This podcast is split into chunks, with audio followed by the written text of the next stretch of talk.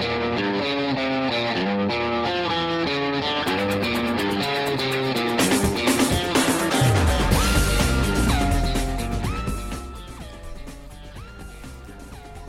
is a truth universally acknowledged that a single man in possession of good fortune must be in want of a book.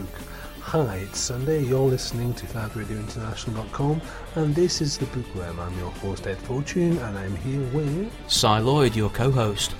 So, coming up on the show, I will be in, I will be reviewing 21st Century Tank Girl. Oh, it's a shiny book. Uh, inside? I will be reviewing. Well, I will be doing a little um, catch-up sort of cover of the Farseer trilogy and the Tawny Man trilogy, um, because um, the lovely Robin Hobb will be publishing the her next book in this kind of series in August. She's already done part one, uh, and now she's doing part two of the Fitz and the Fool trilogy. Uh, we'll also be talking to Game of Thrones uh, storyboard artist and general comic book artist and generally all round nice dude, Will Simpson, in the middle of the show. And at the end of the show, we'll probably be talking about gravity, I think. We'll be talking about gravity in, in, in a publishing way, not in a physics way. We, we might defy gravity, I don't know, we'll try. Let it go.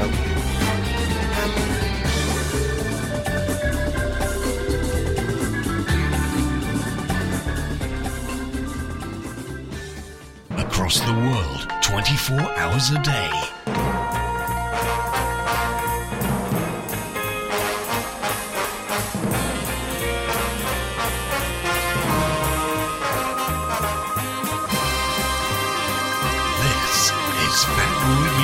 International.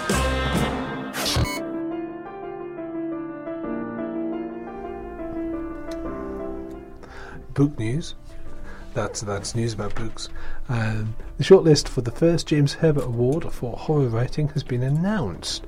Um, the the books, uh, several of which which we've reviewed on the show, by the way, um, most of which I've read. Um, so uh, that's exciting. I, I read horror apparently.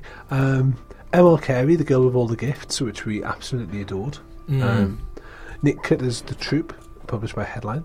Fran- Frances Hardinge's Cuckoo Song, uh, which I also absolutely adored. Uh, Andrew Michael Hurley's The the, the Lonely. Um, um, Josh Malerman's Bird Box and Kim Newman's An English Ghost Story. Ooh, Uh, Kim and- Newman. Kim Newman. I'm going to be very, very biased and say Frances Hardinge, Frances Hardinge, Frances Hardinge, Cuckoo Song. If, if it doesn't at least get some sort of acknowledgement, it'll be a crying shame because that's an amazing novel. Uh, just to be nominated. It just, I mean, it's just been nominated for all of them. I mean, it's lovely, but The Girl with All the Gifts is really good. Mm. They're all really good.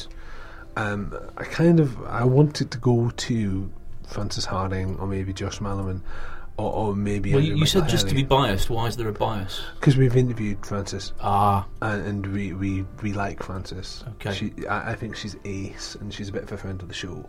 So sure. So there is there is bias. so there is a slight bias. Um, whereas, whereas the reverse bias is true. Kim Newman, because Kim Newman used to used to write for Starburst magazine way back when. He's one of the old. He's one of the kind of the, the old kind of guard. And I, I talked to him at Worldcon. And we were chatting away, and he was like, "Do you realise you used to work for Starburst magazine?" He was like, "Yes." Do you realise they, they probably still owe me money? I was like, oh, I can't help you with that then. well, so you know, ah well, it's like it's like awkward shuffling, which he said on purpose because you know the, the magazine had gone bust and had, Yeah. re- had been reinvigorated several Mhm. times since then. Because you know, if your magazine's been around for forty years, you, you've had a couple of adventures, shall Yeah. we say? yeah. Um, but um, Starburst magazine, by the way, is out in WH Smith's right now, and it's absolutely fantastic. And you should totally and utterly 100% buy one and read all the stuff that I've written for it. Also, everyone else's stuff as well. Um, getting away from that and stop digging myself into a small hole. Um, John Lydon supports libraries. There we go. He's not a nihilist anymore. He never was. I know. Um, shall I get this out of the way? The Sex Pistols were a boy band. I don't care what you think. The Sex Pistols were a boy band. Um, in a specially recorded message, singer, songwriter, musician, and all round bore, John Lydon, also known as also known as Johnny Rotten, has implored the UK and libraries to show their support on National Libraries Day, which is Saturday, the 7th of February. Uh, that's next week, by the way, in case you're not paying attention. But he's Um, giving us good messages. It, it, it, it, it is a good message. It is no, you know, it is a good message, and in fairness, you know, he's a very intelligent bloke who often gets it completely right. Um, Mm. I buy Country Life butter on that basis. uh, exactly. Um, I, I will hear no argument against Country Life Butter for historic reasons. Um, it, this this entire support, by the way, does does coincide with his book uh, "Anger Is an Energy." Oh, there's a book. Um, there, there, there's a coincidence. He has a book out. It's called "Anger Is an Energy," apparently. Um, but yes, the recording will be available to listen to uh, in libraries. Um, Saturday, the seventh of February. Um, there'll be all sorts of things going off. There'll be, you know, Tolkien trail walks, Guinness World Record attempts, stargazing. Apparently, the Black Library are doing a thing as well. There's a Warhammer thing going on. Lots of local authors are turning up. Historians, all sorts of things. National Libraries Day. Never mind John Lydon. National Libraries Day. That sounds fab. National Libraries. National Libraries Day, where you turn up the library and it's essentially a book-themed family fun day. What couldn't be, be you know, what couldn't be more fun? Uh, as far as we're concerned, we're biased. We're a book show. If you're sitting there going, actually, I- I'd, I'd rather one themed on, on movies or fantasy or video games. Well, that's lovely. Libraries Day, fantastic. Um, moving on. Um, uh, Parliament member Thomas Docherty has written a, a letter to uh, Sajid uh, Javid, the Britain's Culture Secretary, noting that there is a compul- co- compelling case for a national debate on whether we should ban Mein Kampf. No, we shouldn't. That wasn't much of a debate, Ed. No, it really wasn't. But come on. Um, I mean, he's basically he's saying the thing is his letter says I don't think the book should be banned, but we should talk about it. Okay, let's talk about freedom of speech. We should have some. We should Definitely. we should have freedom of expression. These are these are You know, basic. what, what do they want? Should we get copies of it, pile them up, and burn them? Because that'd be ironic, wouldn't it? No. Yeah, you'd have to explain to people why that's ironic, probably these days, unfortunately, because a lot of people don't know about that. Maybe that's why we should have the debate. Maybe that's his point. also, The point is, if it, once you s- go down the slippery slope of let's ban this specific book's Mm. he, book here, that it is Yeah. it, it is the slippery slope thin end of the wedge of oh well, if we don't like that book, then we don't like this book, and we don't like Yeah. this book, and and yeah. and, and honestly, how how relevant is how relevant is Mein Kampf? It's it's it's a historical artifact at this point. Yeah. Um, it's I'm told it's not very good. I've never read it. it's the scribblings of a madman. Um, I, I I read it when I was 18 and being pretentious. I started reading it and stopped because it was rubbish and, and I unpleasant. mean, it's kind of zeitgeisty for young Austrians at the time, apparently. But you know, if let- they were wrong, let- let- let- But if you if you think back of all the literature that's ever been published, only a small percentage ever makes it into the sort of canon of classics and stuff, isn't there? You know, yeah. for every Jane Austen, there's probably another fifty people writing popular romance novels of the day that we don't remember now. I mean, that's true. Uh, it, the chances are it's probably crap, but it was written by him, so Yeah, you know, yeah, yeah, absolutely. kind of have to. But you know, of the, the the narrow list of books written by murderous law, warlords, they aren't that many, and there's not that many that have survived history. Is there not? Do they not have a tendency to sort of write out the burblings of their minds and get them self-published in a vanity deal?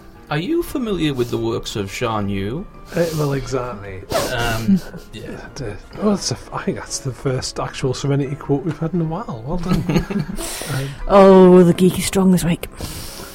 uh, talking about geeky things, George R. R. Martin has announced that The Winds of Winter is not going to be published in 2015. No, Really? When's it going to be published? Uh, we, we have no idea. It's just not 2015. Oddly enough, The next Ice Age, ironically. um, that that bloke who writes that column for that Starburst magazine thing that I've mentioned, that would be Yeah. me. I, I did actually put down maybe 2015. We hope, fingers crossed, maybe. Um, but every time you, every time as as someone who writes and reports and talks about the boot news, every time it comes to someone like George R. R. Martin, and it's not just George. There are other authors that we could we could lump in in the kind of their books don't come out very regularly. It's just that he's the most famous example of someone who is Mm. you know has a schedule that everyone's eagerly anticipating. Um, but it's not that uncommon, and you know to to quote Neil Gaiman, George R. R. Martin is not your bitch. At what point are the TV shows going to run out of t- source material? Because we can't be far Uh, off about it. two years' time. Oh dear. He's flatly denied that he's finished writing everything. However, he has written between this. He's he's written half a source book on the, the world. And um, my understanding is that the people at um, HBO have had him write an outline of what happens and what happens Yes, at the he, end. he, he has written what happens at the end in a brief outline, and they've locked it in a reinforced cupboard, lead line, so Superman can't There's- read it. there- Um, There's a They did that with the last page of Harry Potter, didn't they? Because again, she had it kind of broadly sketched out from the beginning and knew what happened at the end. And there were rumours that, uh, yeah, her publisher had the last page locked in a lead-lined vault in a basement, uh, you know, secured underneath the city of London or whatever for a decade. You know. the, the, there's a master document, as I understand. it, There's a master document which is not. You know, he's not written the book. He's just sat down and because it's George R. R. Martin, it's probably quite long. He, he's he's written it all out, and also he's he's written half of a world source book which you can buy. Um, but yes, okay, it's not coming out in 2015. Wait, um, some of us have had to wait 20 years for the sequel to, of books to come out back. So there you go. Anyway, wow, we'll be back after these short messages.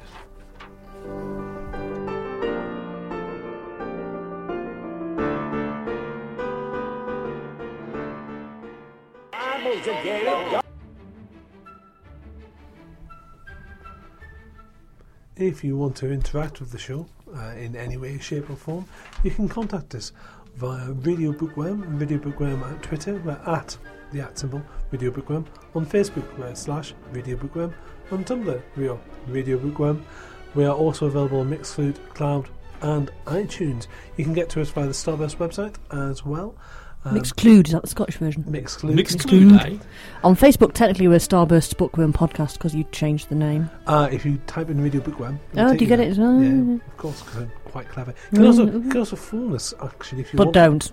But don't. You can phone us on You- you- 0161 238 9050. Is that But- but magic please- going to come to life? But please don't, because I don't know how to get the phone into the studio channel because nobody Don't do showed me that, that.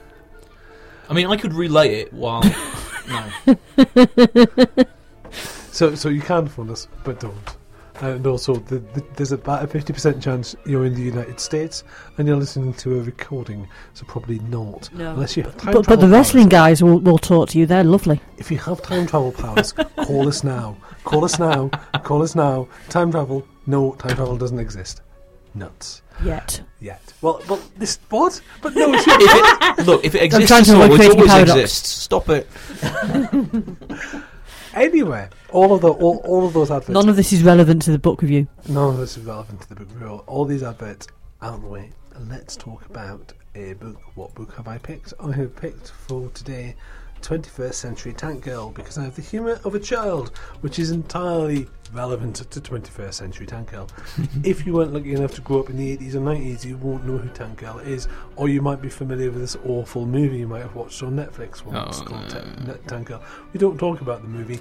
Tank Girl was a 90s creation, um, turned up in the indie magazine Deadline. Deadline was all about indie music and bouncing up and down and had a slight punk sensibility, had loads of comic strips in it, and it's kind of its main comic strip because British British comic books have to have a, a main central character somewhere Yeah, in their yeah. comic book. J- 2000 AD has Judge Dredd, Eagle Yep. had down there. Deadline, because it had comic strips and also music reviews and interviews with Morrissey, had Tank Girl as its kind of its main draw. Tank Girl is a punk lass, shaven head.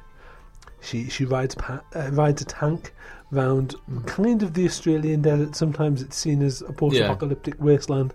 Sometimes it's not. It depends on what whimsy. Because She wears a tank top as well. She wears a tank sometimes. Some, Sometimes. sometimes she wears a spacesuit suit. Sometimes she wears not much at all. It's that kind of comic. It's that kind of comic. Um, she she bombs around with her occasional boyfriend, Booga, who's also a kangaroo, which gives you a Mm. hint that this might be set in Australia, but it's not really. Given the fact that the art, the, the creators of the book, when they were originally creating the, the, the, the comic strip back in the nineties, thought that you could drive from Australia to New Zealand and back in a tank. Yeah, no. Anyway, well, well, the the the the, uh, the sea that divides them is called the ditch. So you know, colloquially, really, it is. it's it's still People talk a about people talk about hopping the ditch. Yeah, it's a very long distance. Mm. Planes di- planes disappear off the radar tracking thing between New Zealand and Yeah. Australia. Slightly disconcerting. Anywho, it's an anarchic comic strip, and back in the 90s, it was this really big kind of new thing where we had a, a punk lass who was independent, running around, blowing things up with the tank, making rude jokes. This is all about the innuendo, this is all about the bottom gag. To give you a rough idea, this the, the cover that I have, because this is a dust covered version, um, I believe the version in the, sh- the shops will be soft covered, but never mind. The dust covered version has a very long cylindrical spaceship, which Tank Girl is piloting, and In the head. in the head of it, which is large and bulbous. Then we have a long. Uh, it's got lots of pipe work. It's very. Um, would we use the word veiny? Venus, maybe? Uh, Venus? Venus, Veiny, yeah. Venus, yeah. uh, ve- Arterial. A veiny cylinder or shaft, uh, and then these two round spherical engines. Um, Mm. Yeah, it looks like something rude. And if you're sitting there going, "Oh, that sounds incredibly childish," it is. It's glorious. Uh, it, it's it's just on that side of adult when it comes to humour, in the fact that you know it's it's adult technically, but you're being childish. You're, and it comes from a time It's adolescent, isn't it? an adolescent. It comes. It has a background from a magazine that was essentially sold to adolescents, people who were still really into music, still really kind of naive about the world, and and still sniggering about you know their genitalia and finding it hilarious, and still finding finding farts funny. The back of this book says, "In space, no one can hear you fart." This is the level of humour we have. so, is it any good? Well, sort of. Uh, Yes, it is. The short version, it is fun. Um, the, the, the, you know, the artists involved have got together and created something incredibly, incredibly silly. Uh, Hewlett and Martin, who've been around since well ever. Um, Jamie Hewlett, Alan Martin, just being very, very silly. We have this. This feels like an annual. I was looking at this, and if if you remember comic book annuals, this is very much like a comic book annual rather than a hardback cover. Is it filled with nostalgia? No, it's filled with Tank Girl. It's it's not trying to harken back to, to the olden days. Um, on occasion, they do make reference to the fact that that over the last 20 years or so, she's gone from being this kind of fun punk anarchic thing to being another standard part of British culture. Tank Girl is a very British cultural artifact.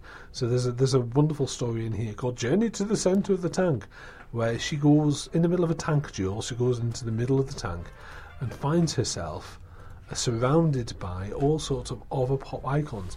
So we have Emu, we have uh, Tom Baker's Doctor Who, we have we have Bungle, um, and so on. Of the two Ronnies, uh, we even have the, the, the giant sausage on the fork coming from um, f- coming from Grange Hill. Grange Hill. So Yeah. we have all these kind of mental images, uh, all these mental, comma images um, that come. out- The honey monsters here. Uh, and it's kind of saying Tank Girl, Tank Girl, she's a cultural icon. The art is very variable because we've got lots of multiple artists involved. There's an lo- awful lot of cheesecake pictures in here as well, which is just pictures of, of Tank Girl, Sub Girl, and Barney. Tank Girl, Jet Girl, and Barney, even. Um, Sub Girl is called Barney, of course, because you can't call her Sub Girl. Um, though they did in the movie for no apparent reason. Um, yes, it's silly. It's daft. It has a giant cylindrical rocket ship flying in between two hills. Yeah. It has an entire very silly take on um, Fear and Loathing Las Vegas. It has various parodies of the rock industry, of the music industry. It's very daft, but Tank Girl was always very daft. There's a few prose bits. They are all right. Um, they're, they're not amazing, but they they never were. If if you remember the comic book back in the day, there were prose bits in, in Deadline as well about Tank Girl, and they're always just a bit kind of whimsical and a bit silly, and maybe slightly slightly space fillery. It looks pretty. It's very daft. Does it do anything? No, it makes you laugh. Does it say anything? No, it makes you laugh. Is it is it over any cultural significance? Not really. It's it's it's it's a really daft series of, of slightly adolescent jokes. Is it worth buying? Absolutely. If you want to chuckle, um, this is the thing. The, the reason I chose to, to review 21st Century uh, Tank Girl is to give you a sort of non-review. It's Tank Girl. It's stupid. It's silly. It it's got very pretty drawings of very silly things going on. It'll make you grin from ear, ear to ear. Is it going to change your life? Of course it's not. It's Tank Girl. Does it deserve to be made into a movie? Probably not. is it worth your time? Yes, it is because it'll make you chuckle. But it's not, you know. It, it, this is the thing that I absolutely love about it is that there's, there's someone somewhere sitting there going, "Do you know what? We should make a, a TV series." No, you shouldn't make a TV series about Tank Girl. You shouldn't have made a movie about Tank Girl. You should make a toilet book about Tank Girl. You should make yes. You make a toilet book about Tank Girl. You, you should make a T-shirt with slight, something slightly rude on it about Tank Girl. You should make a cocktail about Tank Girl. You, you should you should make a series of branded beers about Tank Girl. The thing that the thing that doesn't work is is any other media, uh, any other media apart from you know comic books. It's not an extended narrative, is it? It's not. It's not a story. It's a series of really stupid gags, and it works. And the reason this works is because there are lots and lots of little short stories that make you hmm. chuckle. If you try and if you try and read it in one sitting, you'll kind of you'll start to get a little kind of bored towards the end because you've heard the gag several times, and you know you've Yeah. been ill with the laughing at least once. Put it down, dive in, have a laugh. Um, at the moment, it's out to Kickstarter supporters, which has been a lot of people, but it will be on out on shelves later this year, as we understand it, in a handy softback, kind of easy to read on the toilet style version. Um, I don't think it's going to be on Comixology. It might be, but um, you leave the tablet at home and just, you know go to go to a proper bookshop and buy it if you fancy it. Buy the Dead Tree version. buy the Dead Tree version. Um, actually, I'm going to be a bit of a nerd here. Actually, the, the production values are absolutely fantastic. It's proper, proper ink all the way to the page, thick glossy paper. I really like that. Really nice binding as well. Not that any of you care, you barbarians. So, 21st Century Tank Girl. It's a comic book. You should read it if you fancy a chuckle. It doesn't require any more critical functions beyond that, but have fun with it. Also, if you're desperate for the nostalgia, don't. Just, just, just don't. Just, just read all deadlines because you'll. It's the same thing as before. It's just an annual. It's just daft. Just don't, don't, don't live in the past. It's bad for you.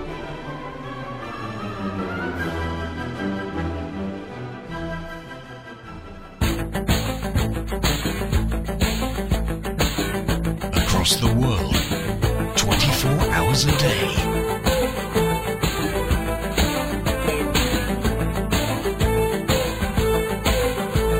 This is Fab Radio International.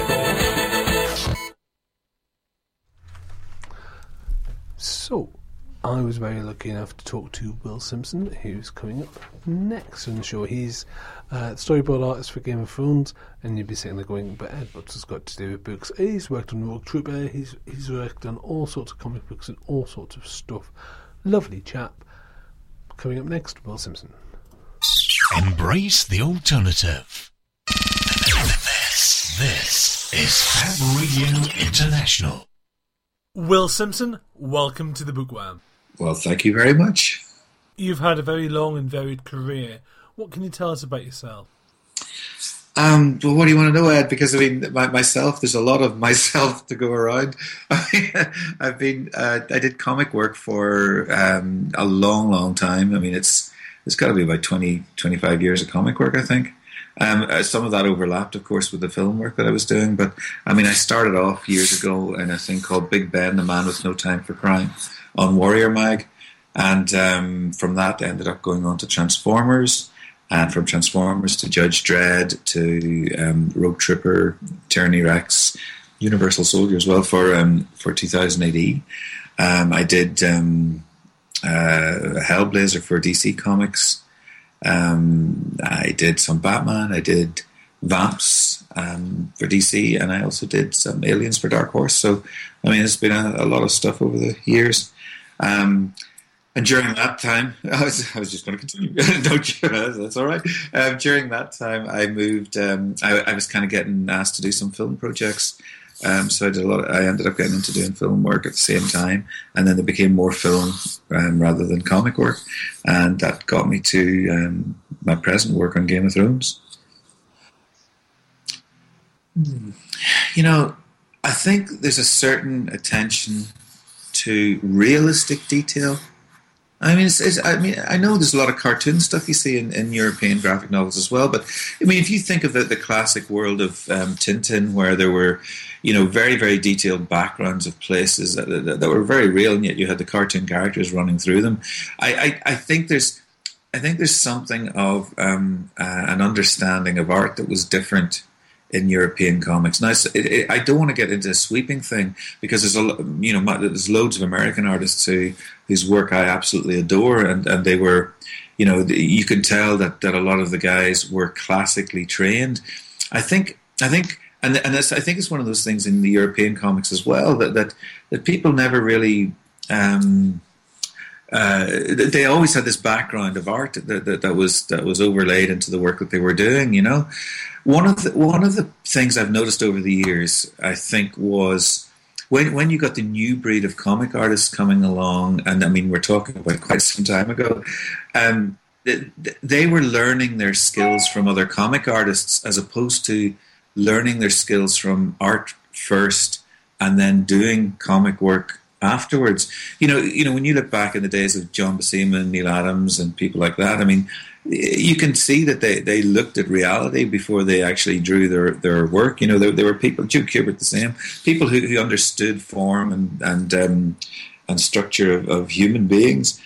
And um, and it's, it's, the same thing with you know within European com- comics. I think there was a richness in European comics and a and a and a certain uh, indulgence in, in European stuff that, that allowed you to um, it was richer in some way, you know, the, the, the, the sense of what was okay to draw or what was okay to do create, created a, a richer tapestry, I think, for what would become a graphic novel. I mean, graphic novels, of course, were so big in Europe way before they became anything in the States. And it's one, it's, you know, it is one of those things that it, t- it took a while, I think, for people to catch on. It took a long time for Britain to catch on, even though Britain was still you know, we, we had artists like Don Lawrence, who of course moved over to, to France, wasn't it? I think, and and was doing Storm. Um, you know, the, the, Don, Don had been doing a two page strip for years in, in Look and Look and Learn, and um, the Trigan Empire. And I mean, when you had something like that, which was stunning, and, and you see that artwork turned into graphic novel um, style stuff. I mean, you just knew it worked.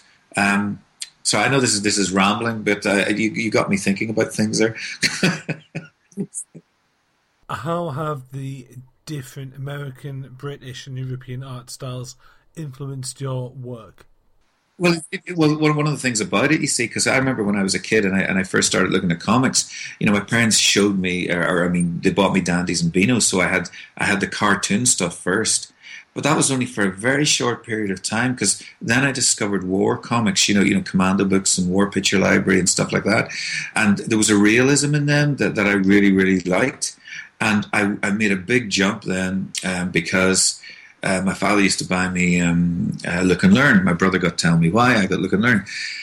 And the thing, you know, they bought it. They bought it as an educational kind of comic magazine because it had a lot of historical stuff, but with beautiful illustrations. But I used to always turn every week to the um, Trigan Empire at the back, which was a two page comic strip. And it, I think for me, you know, when you look at something that actually looks like classical painting in two pages, you you kind of go, my God, this is comics as well. I think the diversity of comic work that was coming out of Europe, maybe that's why the graphic novel thing was better. I think the diversity was greater in Europe than it was necessarily um, at one time in the states. You know, because even though when you love comics, you can see the differences in all the different artists that came out of the states. Um, I, I, think it was they were different artists, but within a certain kind of form.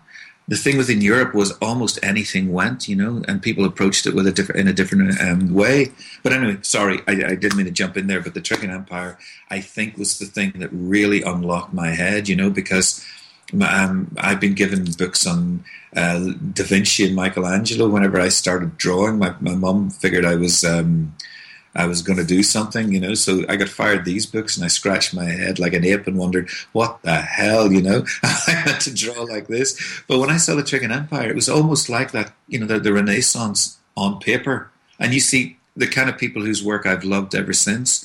You know, people like Barry Windsor Smith, who, who again is somebody who, who art, um, classical art was, was a background for him. Same thing with Jeff Jones. The same thing with Mike Kaluta. You know, you. I mean, I love Bernie Wrightson just because he scared the shit out of me. You know. Anyway. What was the path that led you to a Game of Thrones and being the storyboard artist for that show? When I first stepped into doing Game of Thrones, you know, I didn't even know what the what the the um, uh, the book was or the, the story was that I was asked to do illustrations for. But the fact that it was knights in armor and and um, you know strange worlds of castles and and um, beheadings and things, it was straight into what I loved in the past, which was Conan territory. You know, I mean, I I I mean, I've said this many times before, but Conan is one of those things that I wish I'd had the chance to do at one point. You know, it's it's like I love the Robert E. Howard stories. I um I loved the the Barry Windsor Smith, Barry Smith as he was uh, then, his um, uh, amazing uh, Conan stuff. I love the the Buscema stuff. You know, you, you the, the world that was being conjured up on paper was phenomenal, and there was and again because they were the classic artists, there was there was this there was this kind of realism to it that that that um, made them there was a grittiness you know that, that i loved and there was an ornateness. And the great thing was that when i stepped into thrones um, it was like i was i was stepping into possibly the greatest comic strip that i could imagine doing you know it, it was such good fun. And of course at, i mean at that stage i was i was doing an awful lot of um, concept work design work because nobody knew at that point because it was the pilot you know what this world was going to be like. I mean I mean, uh, you know, I think I probably told you this one before, Ed. But the, the fact was, I was bought in pre the um, the pre us knowing that we were actually going to get Game of Thrones in, in Belfast to do, and um, the thing was, I didn't even know it was Game of Thrones when I was first handed. Um, you know, information onto uh, you know as to doing this work. I was asked to do some moonlighting. Basically, um, one of my producer um, guys, Mark Huffam, Mark had said to me um, about um, I was working on Your Highness at the time, and he'd said, "Could I do some extra work um, on a potential TV series that we might be getting?" And I said, "Sure. What is it?" And he wouldn't tell me because he, he couldn't.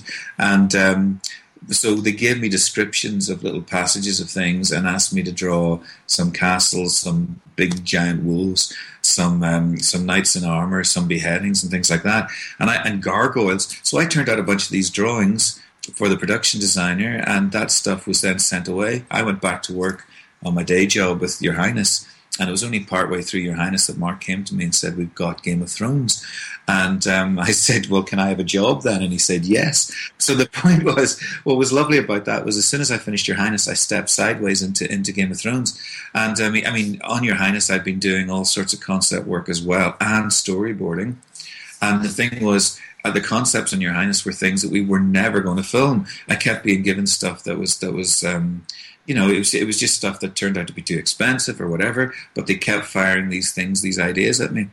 And um, when I moved over to Game of Thrones, it was like the serious version of what I've been doing on Your Highness in some ways. Um, but for me, Game of Thrones was stepping into the closest thing I got to Conan, and I loved I loved every minute of it. You know, it was weird it's like there's something in some of these jobs where it takes over and you cannot understand what's coming out of you. You know, you're sitting at a drawing table and in a completely different situation to the way you normally work. I mean, most of the artists, like myself, um, we sit, we sit in our own studios and we've got all our lovely reference material around us, all our comfort, you know, everything that that that um, that we could possibly use that might help inform the artwork that we're trying to do. Yet, when you when you're sitting in a in a uh, film studio room, you know, an art department, and you're sitting at a at a drawing table, that's your corner, and you turn out work out of your mind.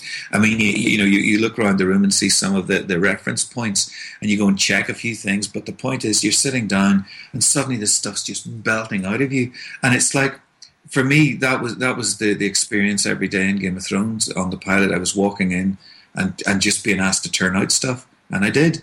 I mean, I got to design the White Walkers. I mean, how cool is that? It was like the it was like the um, the the great ultimate bad guys for the show, and I got to do the original kind of set of paintings that then everything after that on the show was based on. You know, so it was it was one of those.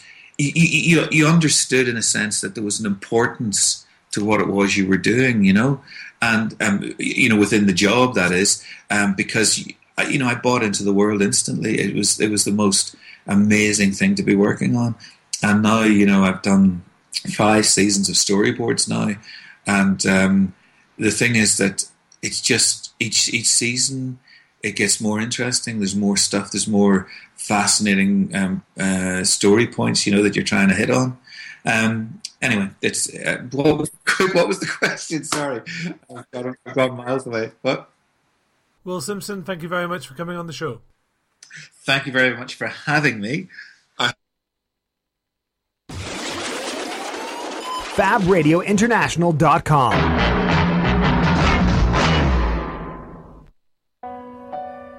Hello there, this is Si Lloyd, and I'm going to be talking to you, giving you a bit of a catch up on the Farseer trilogy by Robin Hobb. Uh, and the reason why I'm giving you a catch up is because the Farseer trilogy had a sequel, the Tawny Man trilogy, which had a sequel, the Fitz and the Fool trilogy, the second book of which is coming out this August, so I thought I'd give y'all a catch up in case you've not caught it. You probably That, that's a lot of trilogy. that's a lot of trilogy. um, and it's ace. Um, I am very much behind the times. Most fantasy fans, well, I won't say most actually, because that's a bit patronising, but a lot of fantasy fans have read it already.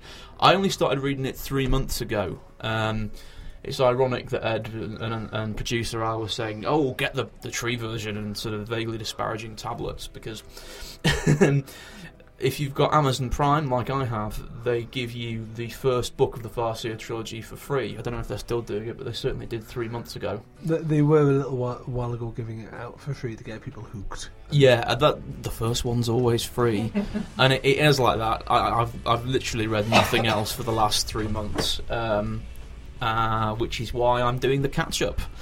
Um, it, the Farseer trilogy is a great set of books. Uh, if you are buying the paper, the tree version, all the recent editions will have uh, some words by George R. R. Martin or Guru Martin on the front, extolling the virtues of um, of, of the books. Uh, Ed tells me the two of them are friends. I can totally see that.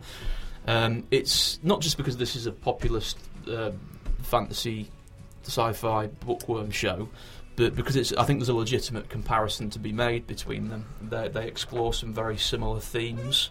Um, there are what could be described as parallel characters um, between them. Um, and like I say, his words are all over the front cover. Uh, I would very much recommend the Farseer trilogy and the Tawny Man. Uh, it's very, very well written stuff. Um, I would recommend it to maybe I don't know.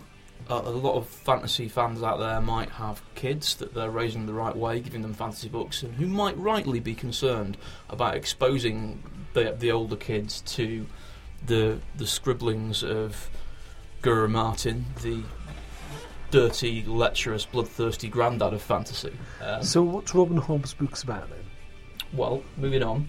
uh, Robin Hobb's, Hobb's books are set in the Six Duchies, um, and there that's, that's a, a little fantasy kingdom. And into the Six Duchies is born Fitz, uh, Fitz Chivalry, who is um, the, the the illegitimate son of the heir to the throne, and Assassin's Apprentice, the first book. Um, starts off uh, with Fitz sort of writing sort of memoir, and he's trying to remember what it was like, what his first memory is, and his first memory is six years old, being brought to um, a keep. Uh, and being being sort of dumped there by his granddad, who can no longer afford to, to look after him, and he's dumped there, and, and sort of told to, to, to the guardsman, look, this is this is uh, Prince Chivalry's bastard son. I can no longer afford to keep him. And upon looking at him, they everyone knows it's true. He is the image of his father. Um, and Fitz grows up, sort of, with no one really knowing what to do with him. He's dumped on um, Prince Chivalry's uh, servant and stable master, a guy called Burrich, who acts who acts as his foster father. Um, but doesn't really know what to do with him. You know, he carries on running stables um, and things like that, and kind of fits in raising this boy when he can. So the boy has a lot of freedom. Um, he runs wild in the town, makes friends there.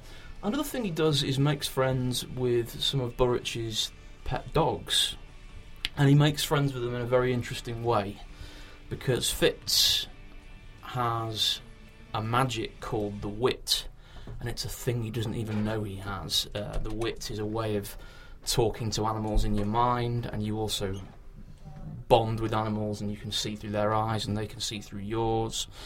Um, unfortunately, this magic is is kind of shameful and it, witchy, and it's looked down on.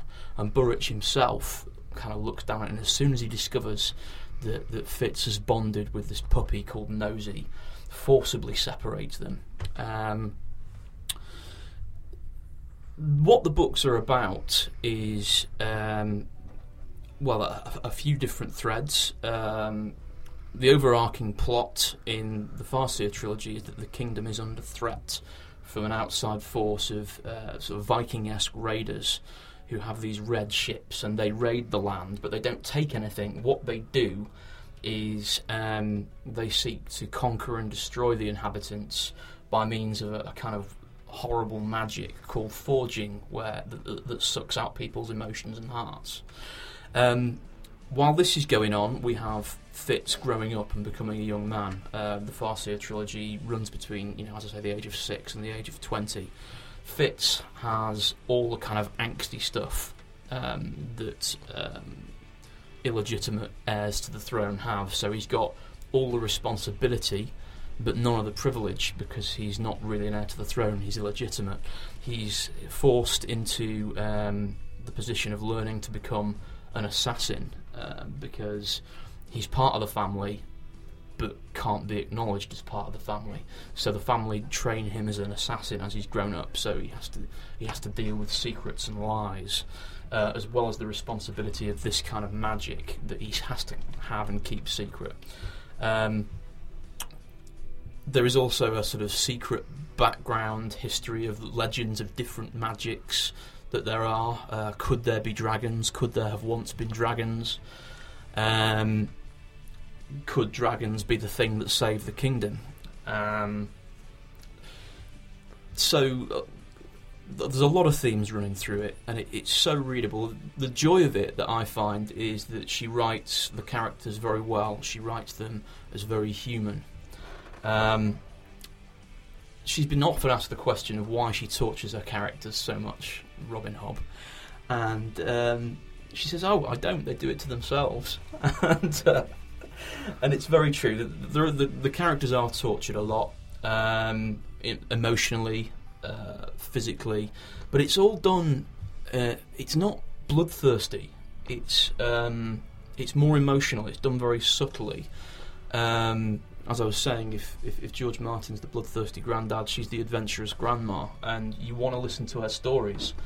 Um, you you, you want to you know she, she's got a voice in storytelling which is it's compelling, uh, and she kind of draws you in. Um, she, she's got a lot of knowledge about wilderness life herself, and you can tell the main character as he, you know, he he, he befriends animals and things like that.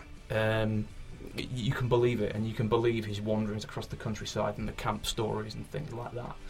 Um, so there's a lot of real life input in there. Um, there is uh, plots about uh, court intrigue and who will who will be the heir to the throne, who will succeed, people deposing other people, and caught in the middle is our main character Fitz, who has to keep his secrets and negotiate all this. It's really, really interesting stuff. What I'd like to do, I, I, I'm doing it a terrible injustice here. I think I'm rambling on. So what I'll do is I'll do a very short reading extract. Have I got time, producer Al? Yeah. Okay. I will. Okay. This scene is where Fitz and his stepdad, uh, his foster father Burrich, are riding. Uh, Burrich disapproves of the wit and the friendship with animals, uh, but even though he has the power himself. Okay. It's a wolf, isn't it? Burrich spoke grudgingly into the darkness. He looked straight ahead as we rode. I knew the set of his mouth. You know I am. A grinning, tongue lolling reply from the wolf. Burrich flinched as if poked. Night eyes, I admitted quietly, rendering the image of his name into human words. Dread sat me. Burrich had sensed him. He knew. No point in denying anything anymore. But there was a tiny edge of relief in it as well. I was deathly tired of all the lies I lived. Burrich rode on silently, not looking at me. I did not intend for it to happen. It just did. An explanation, not an apology. I gave him no choice. Night Eyes was being very jocular about Burrich's silence. I put my hand on Sooty's neck, taking comfort in the warmth and life there. I waited. Burrich still said nothing. I know you will never approve, I said quietly, but it is not something I can choose. It is what I am. It is what we all are. Night Eyes smirked. Come, heart of the pack, speak to me. Will not we hunt well together? And one thing that Robin Hobb does is she does the voices of animals really, really well. And as an animal fan myself, I, I love the way she does the different voices of the different animals. Uh, it's completely enchanting, as with a lot of the rest of the writing. I, I, I'm always completely enchanted by Robin Hobb. I have to admit, it's one of the things that um, happens quite often um, when I talk to other authors and I say, "Who do you want to write like?" It's almost always Robin Hobb. Mm. If they're fantasy authors, absolutely. Um, so coming up next, do we have enough time to talk about something else? Yes. Okay, so coming up next, I think we're going to talk about gravity. I think. Ooh, gravity. Thank you.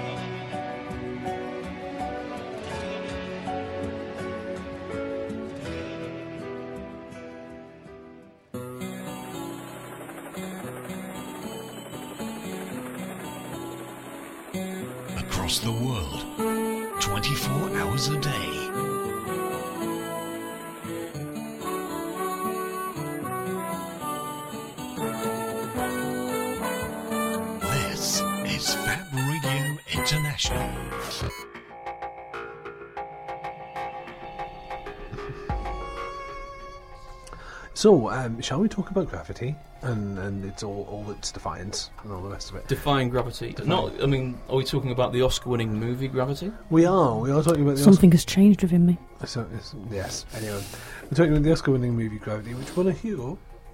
Um, the Hugo's ever being on the Hugo's ever being on the cutting edge of that sort of thing. He said slightly. Hopefully. yeah, helpfully. oh well, it, it, it's that whole thing that um, uh, Superman won instead of Hitchhiker's Guide to the Galaxy. Mm. Um, way, way, way, Yeah. way back when they were things. And ever since then, people have gone, oh, Hugo, Hugo Awards for media aren't as relevant as Hugo Awards for books. Mm. But anyway, uh, you should, if you have the rights to vote for a Hugo Award, you should totally vote for us on Best Fan Cast. We've stopped being subtle about it, just vote for us. We weren't particularly subtle about it to begin with, but hey. Have we even been nominated yet? Nominations are currently open. Good. Nominate. Nominate, nominate, nominate. Like a Dalek, Smooth site. It's almost like we planned that. Um, so, uh, the uh, Tess Gerritsen, Gerritsen, Tess Gerritsen, um, who is known for her Rizzoli and Isles books, also wrote a book called uh, Gravity, which is about a female scientist who, you know, who, who is essentially she wrote a book that is essentially the plot of Gravity. Mm. Um, so she sold the rights to New Line Productions. Um, then the uh, Al- Alonso uh, Alfonso Cuarón was uh, attached to the project. There was a whole thing. Then New Line sold the rights on to Warner, and then Warner basically went, "Oh well, hang on, we don't need to um, we don't need to credit the the author because we never signed a contract. New Line did." It's a short version of that, and now it's in court. Yeah. I mean, I'm, I'm led to understand that you know, in 2008, Alfonso Cuarón sort of showed them his original script for this film, Gravity. really? this is my idea, despite the fact that I've been attached to another project that's exactly the same name with exactly the same concept. Oh, really? Oh, Mm. really, really? Um, come on, chaps, that's really, really not on. I mean, as I understand it with the court case, it's not so much been thrown out as it as it it's there's been procedural shenanigans to slow it all down. Mm, yeah, it- the way it seems to have worked is they've they've not so much thrown it out as said, right, okay, you, you're you're suing for the wrong thing. Come, you know, rephrase and bring it Go back. go away, redraft your Redraft, options, come Drop back. come back. Uh, essentially, giving them a statement, which is a roadmap to what options to to, to, to put in their next motion. So, But uh, I mean, if it goes, fr- if if it doesn't get through and it doesn't get challenged, it doesn't, this doesn't get fixed. This is a horrible, horrible thing because I think for you know, getting published is a very hard thing to do. mm, Getting pu- then getting to sell sell the film rights. I mean, we have a story almost every week about getting to for, sell the film rights, but that's that's fifty people out Yeah. of out of millions. H- however, it will destroy that ambition. There'll be no point in having that ambition if you can now just get screwed over by the studio. Exactly. I mean, it, it happens. It happens too much already. Uh, we could talk about Alan Moore, but let's not. Um, happens. All, I, actually, I've gone on a total tangent in my head. Could you imagine if if if a movie studio look turns around to Alan Moore and says, "We want to do the movie rights." For one of your works, and it's Jerusalem, his million-word, practically unfilmable, film, filmable, reportedly almost unreadable novel. Right. Um, could you imagine? We've got these rights. Excellent. Give them in the money right now. We try and convert that. Bang. I, I would laugh like a drain if that actually happened. It won't happen because he, he won't do that. But um, that'd be hilarious. You know, it'd be the thing with gravity is uh, it's like we came aco- across this recently, and it's just one of those things. I think the thing that slightly annoyed me, and we were trying to avoid talking about Black Library for some reason, but when there was a whole rights issue between a book called Spots the Space Marine and Black Library, well, Mm. lots of people, I, I couldn't move for for outrage Mm. uh, and for uh, anger, despite the fact that it was actually much more nuanced than that. Right. This is a clear cut case of someone's work being stolen and turned into a Hollywood movie. I've only just heard about it. Yeah. They, they, they should. I'm stunned because it's not. I suppose because it's not hot button because it's not sexy. Uh, I'm stunned. There's not more anger going on. There isn't. You know, you, I, I would have expected the usual, you know, Twitter outrage machine to have gone un, into full swing. Mm. Find it fascinating that it hasn't. Find it interesting that it ha- hasn't, even though this is something that kind of matters. Sure.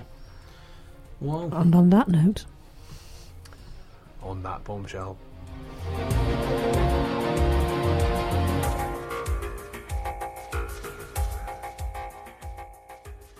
This is Fab Radio International.